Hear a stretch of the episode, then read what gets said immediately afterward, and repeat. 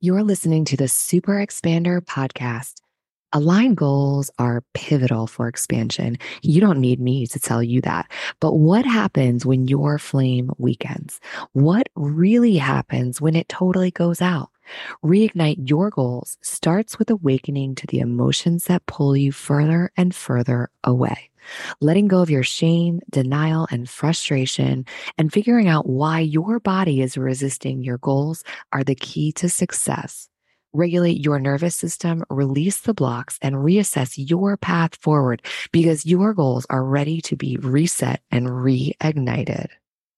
And Kristina Hudson helps women break cycles of toxic and traumatic relationships so that they can cultivate healthy love that lasts. She is the founder and host of the Rise Up and Thriving podcast, as well as a speaker and coach. Kristina went from being an occupational therapist specializing in military related brain injuries and post traumatic stress disorder to helping women discover their resilience and confidence after trauma. She felt called to work specifically with women who have experienced toxicity and trauma in relationships after being in her own fight to not only survive, but to thrive. Hello, hello, super expanders, and welcome back to the show. I am so thrilled to be sitting here with a dear friend who it's been like a while. We were like in each other's worlds and he le- and our, our lives together for kind of a while. We were in a mastermind together. And then I don't know, some time passed. And just recently, we had the wonderful opportunity to reconnect. And I'm so excited that I get to share her with you now. Please welcome Kristina Hudson to the Super Expander. How are you oh, doing? Thank today? you so much, Corey. Welcome. I'm so excited to, to have you here and have this conversation today. So we just go straight into things because, you know, small talk is you know, it's it's it's not interesting. So I got to know and we got to share it with the world who you are deep down on a soul level. I think there's a lot that comes up with that and I you know, I notice myself kind of jumping to what are some of my protective mechanisms? What is it that I want to show as my typical mask maybe, you know, mm-hmm. instead of really understanding and obviously we're going to get into it a little bit more but really learning who I was has been such a journey of mine the last 6 years and even in the last few weeks I have realized how playful I am at heart and when I can find myself in those moments and like just such a simple one was riding bikes around a mountain lake and it was just like you get caught up in, you know, kind of this free feeling on the bicycle. And it just took me back to being a kid and how much ease there is in that. And I think just reminding myself too that play is such a critical part of our lives, especially as we get older. Oh my gosh. Yeah. I, I love that analogy as you're talking about that because a lot of the things that I talk about are this idea of almost like unbecoming and, and forgetting mm-hmm. and f- forgetting what the world has put upon you. And I, I feel like that kind of sums it up too, is that in these moments when we forget who we're supposed to be, mm-hmm. and all of a sudden that's when the true essence comes through. And I think it very much can be found in those moments of play when we're we are actually connecting with our inner child, which is really who we are deep down on our essence. Right. So, in those moments, what have you discovered? I'm such an overanalyzer. I feel like it would normally take me so long to answer a question like this. I think, again, you know, one is just the reminder of being able to play and maybe a reminder too of not taking life so seriously through my journey of healing from trauma, it does seem like things get to be so heavy mm-hmm. and so serious. And there are so many times where I really try to lean into control because I see that as my protection. And yet, the freedom really comes from the play and the surrender.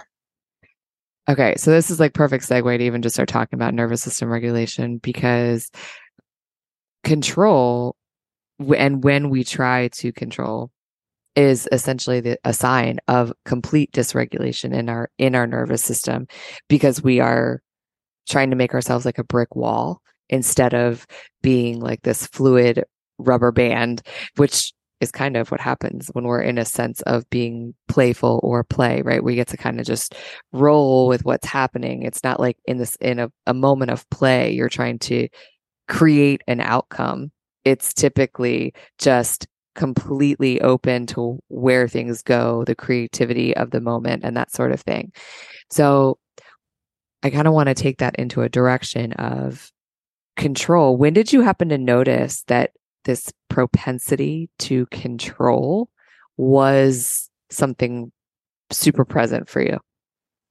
I remember sitting in my therapist's office almost six years to the day. I was doing marriage counseling with my ex husband. And I remember her really bringing awareness to my rigidity. And it bothered me so much that she saw me as such a rigid person.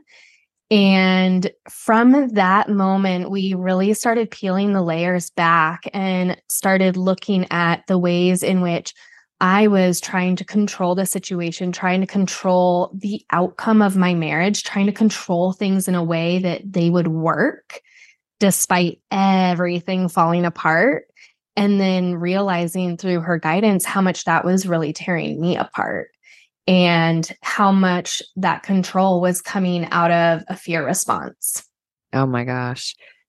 Okay. So this might be like we're uh, we're taking it even even deeper here. Do you know did you have you in the process of all that where that kind of like originated and stems from for you because I feel like in in our place of becoming more regulated and going through these these healing journeys that I feel like so many of us are on these days. We tend to it came from somewhere typically mm-hmm. in our childhood. Were you able to find and connect and kind of move through and release that?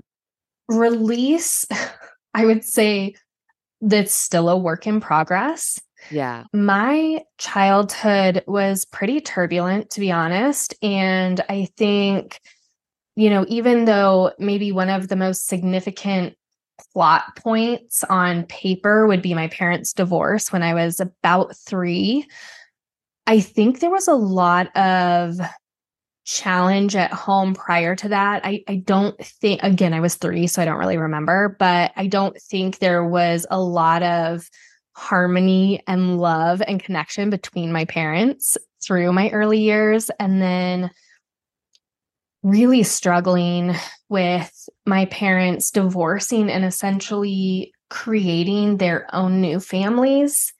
And that left me with nothing.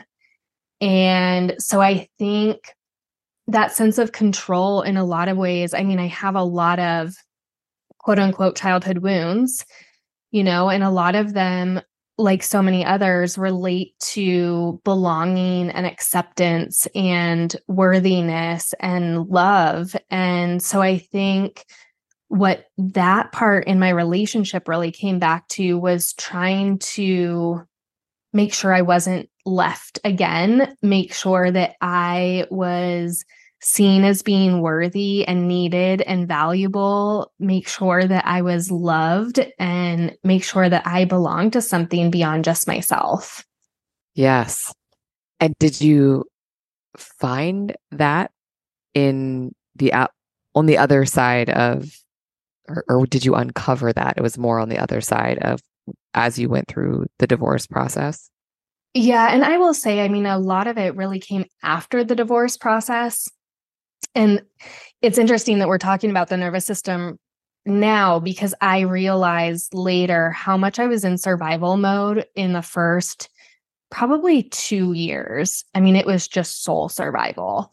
And I couldn't, I felt like I was drowning. There were a lot of times I would compare myself to feeling like a pinball in a pinball machine, just like at everyone else's will and control. I was flailing all over the place and didn't know up from down, right from left, and really struggled with that.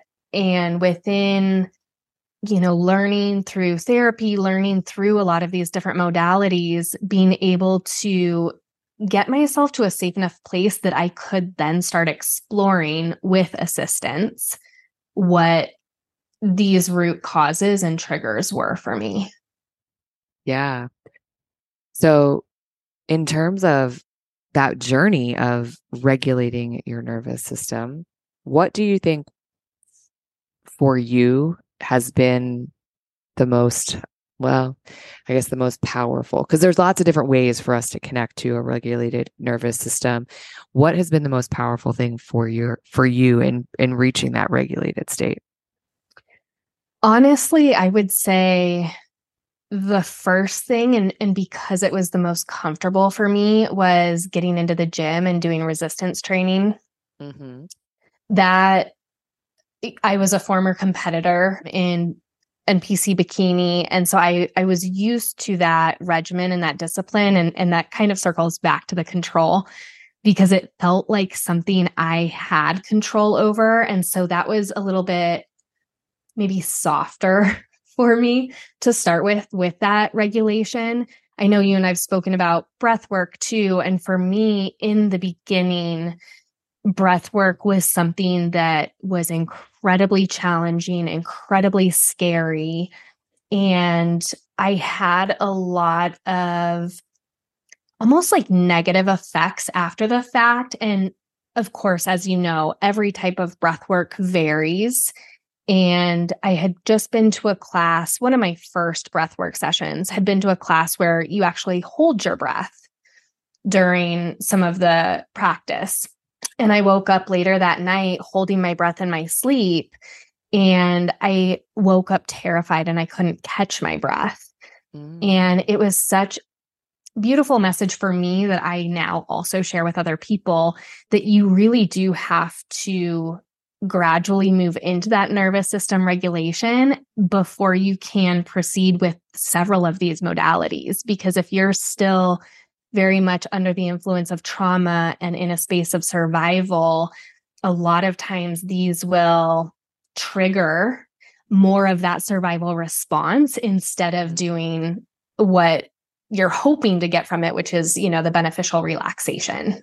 Oh my gosh, absolutely. I'm so glad that you brought that up because I feel like it's not actually spoken about enough and especially not spoken enough by breathwork practitioners mm-hmm. because breathwork a lot of times is not the thing you should be starting with when mm-hmm. we're working to regulate your nervous system because well, I mean, you, I'm sure you know this that when we start to get into that state that actually is a regulated state, if you've been living in that fight or flight, or even in the dorsal state of just like, I can't even move my body, when you come into the other state of being in that sort of regulated ventral state, it doesn't actually feel safe. So the the state that is the state we're supposed to be in actually feels unsafe. Yeah, absolutely. It's ironic. It's kind of and mm-hmm. it's it's hard to explain and understand. And I think a lot of people are like, wait, I don't understand, but like breath work is supposed to be a regulating thing. And it's like, ah, nope, it's not always. And there's another piece too I have found in and I don't know like where you are defaulting to if you are more in that sort of like fight or flight, but a lot of times after a breathwork session, it can be like you climb to the top of a mountain. And if you don't have the proper support afterwards, it's like you just get somebody let you go and you plummet to the bottom. And mm-hmm. if you don't understand what's going on with you, it feels almost like like a manic type episode where you're like, oh my God, I felt so good. I was in flow state. And this is amazing. And then all of a sudden you just are like, boom, crash and burn. Yeah, that's interesting that you say that because that's exactly where I was starting to go too is you know, there are a lot of well-meaning providers i don't i don't practitioners i guess would be the right term out there you know of all various things not just breath work but i think on both sides right as a client and as a practitioner understanding the impact of trauma and knowing that the education around it but also that extra container of support that is required in order to really help somebody move through it in a safe and beneficial way. And the other thing that it makes me think of that might be a little bit easier, I, I don't know. I mean, maybe it's just because of the space that I'm in, but you know, there's a lot more talk now about how a healthy relationship will feel very out of control, very either out of control or boring, right? Like the healthy relationship doesn't necessarily feel safe to your nervous system if you are used to a chaotic or an abusive relationship. Mm-hmm. And I mm-hmm. think it's a very similar thing, right? It's just kind of what analogy or what situation can we understand the best, but understanding that when your nervous system is used to one environment and one pattern, going to something, even if it's going to from unhealthy to healthy, it can still feel very dysregulating and upsetting to our nervous system. Yeah. Oh my gosh. Okay. So that makes me think about your specific journey, your story, and the connection to nervous system regulation. Did have you been able to find and notice that now that you're have been on this journey of being able to be in a more regulated state, how that's impacted your relationship now and creating that safe space of being in in relationship that is feels feels safe and you feel safe at the same time. So it's all this almost like i'm tripping on my words here but maybe like normalized feeling for you? I'd mm. just kind of speak to that what that feels like for you now that you've been on this journey. Yeah. Yeah, I think one, I was so terrified of relationship for a long time after my divorce. So it took me quite a while to even venture out into that world again. And, you know, so it's kind of like you're so scared that I feel like in a lot of ways, you can do one of two things because if you're in a situation where I was, where it was very chaotic, it was very violent at the end, you will either go back to what's familiar and you know it's subconscious you're not doing it consciously but you go back to what's familiar because that's what feels normal to you and to your nervous system.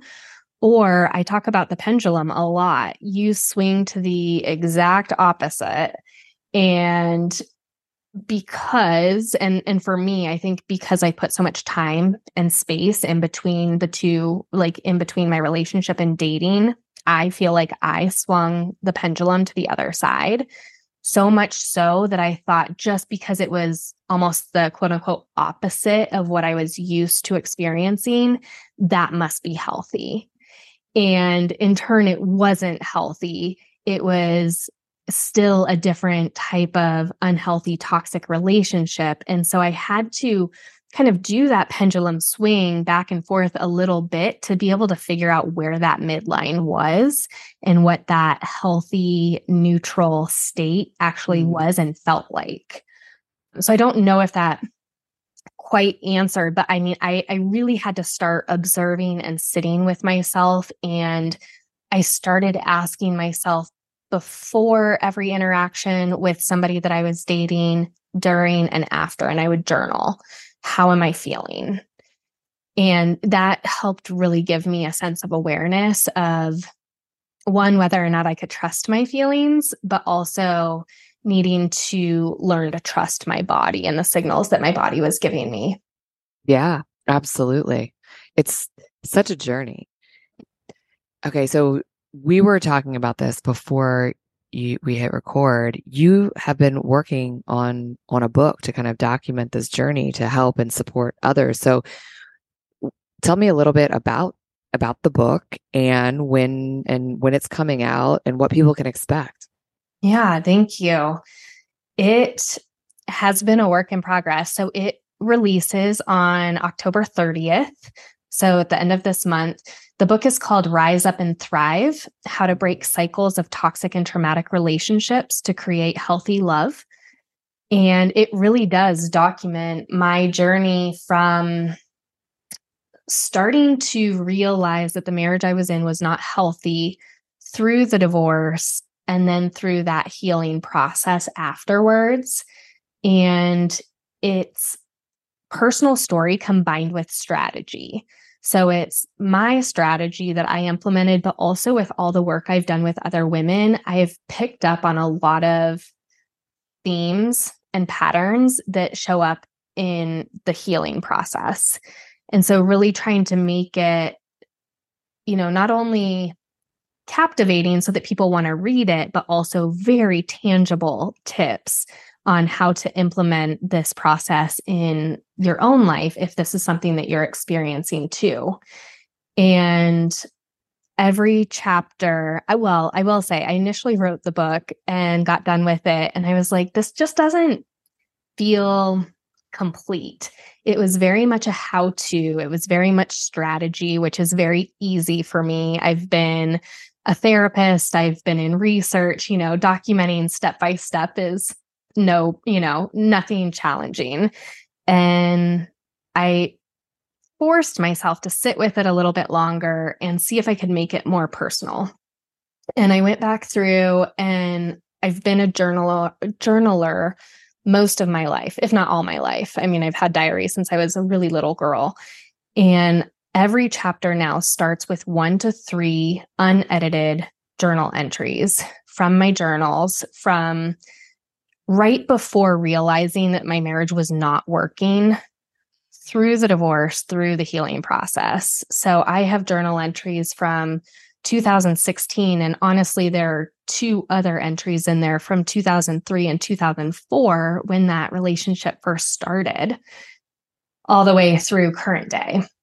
Oh, wow. So that's a real insight into just like where you were when things started and almost like an ability for you to kind of like see the evolution of where things shifted or changed or and and so informative a for for you going mm-hmm. forward in relationship but i feel like for others being able to see themselves in those mm-hmm. situations and where those patterns are showing up for them.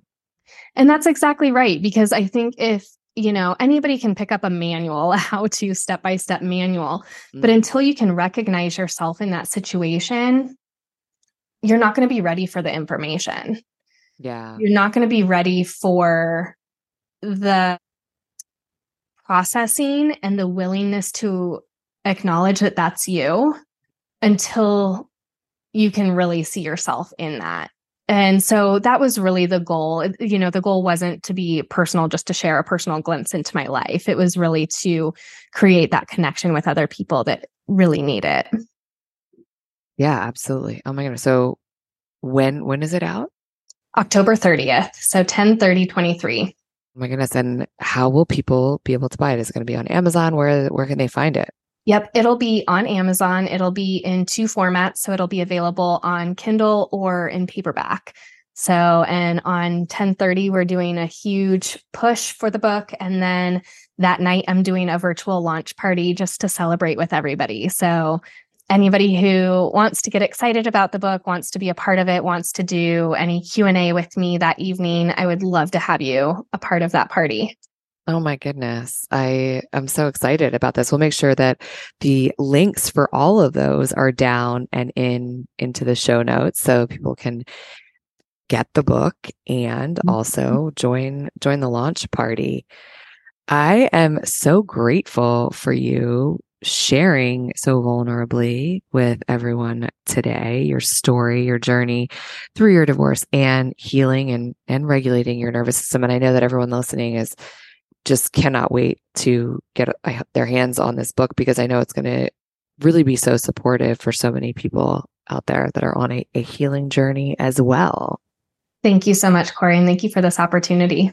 Oh my goodness. We will catch you on the next episode. Like a fire needs oxygen and fuel. You're not meant to reach your goals alone. Your missing part could be as simple as finding the right community. And if it's not my community, there's definitely the right one out there for you. If you're looking for a place to start, check out the link in the show notes and let this community help you breathe in fresh oxygen.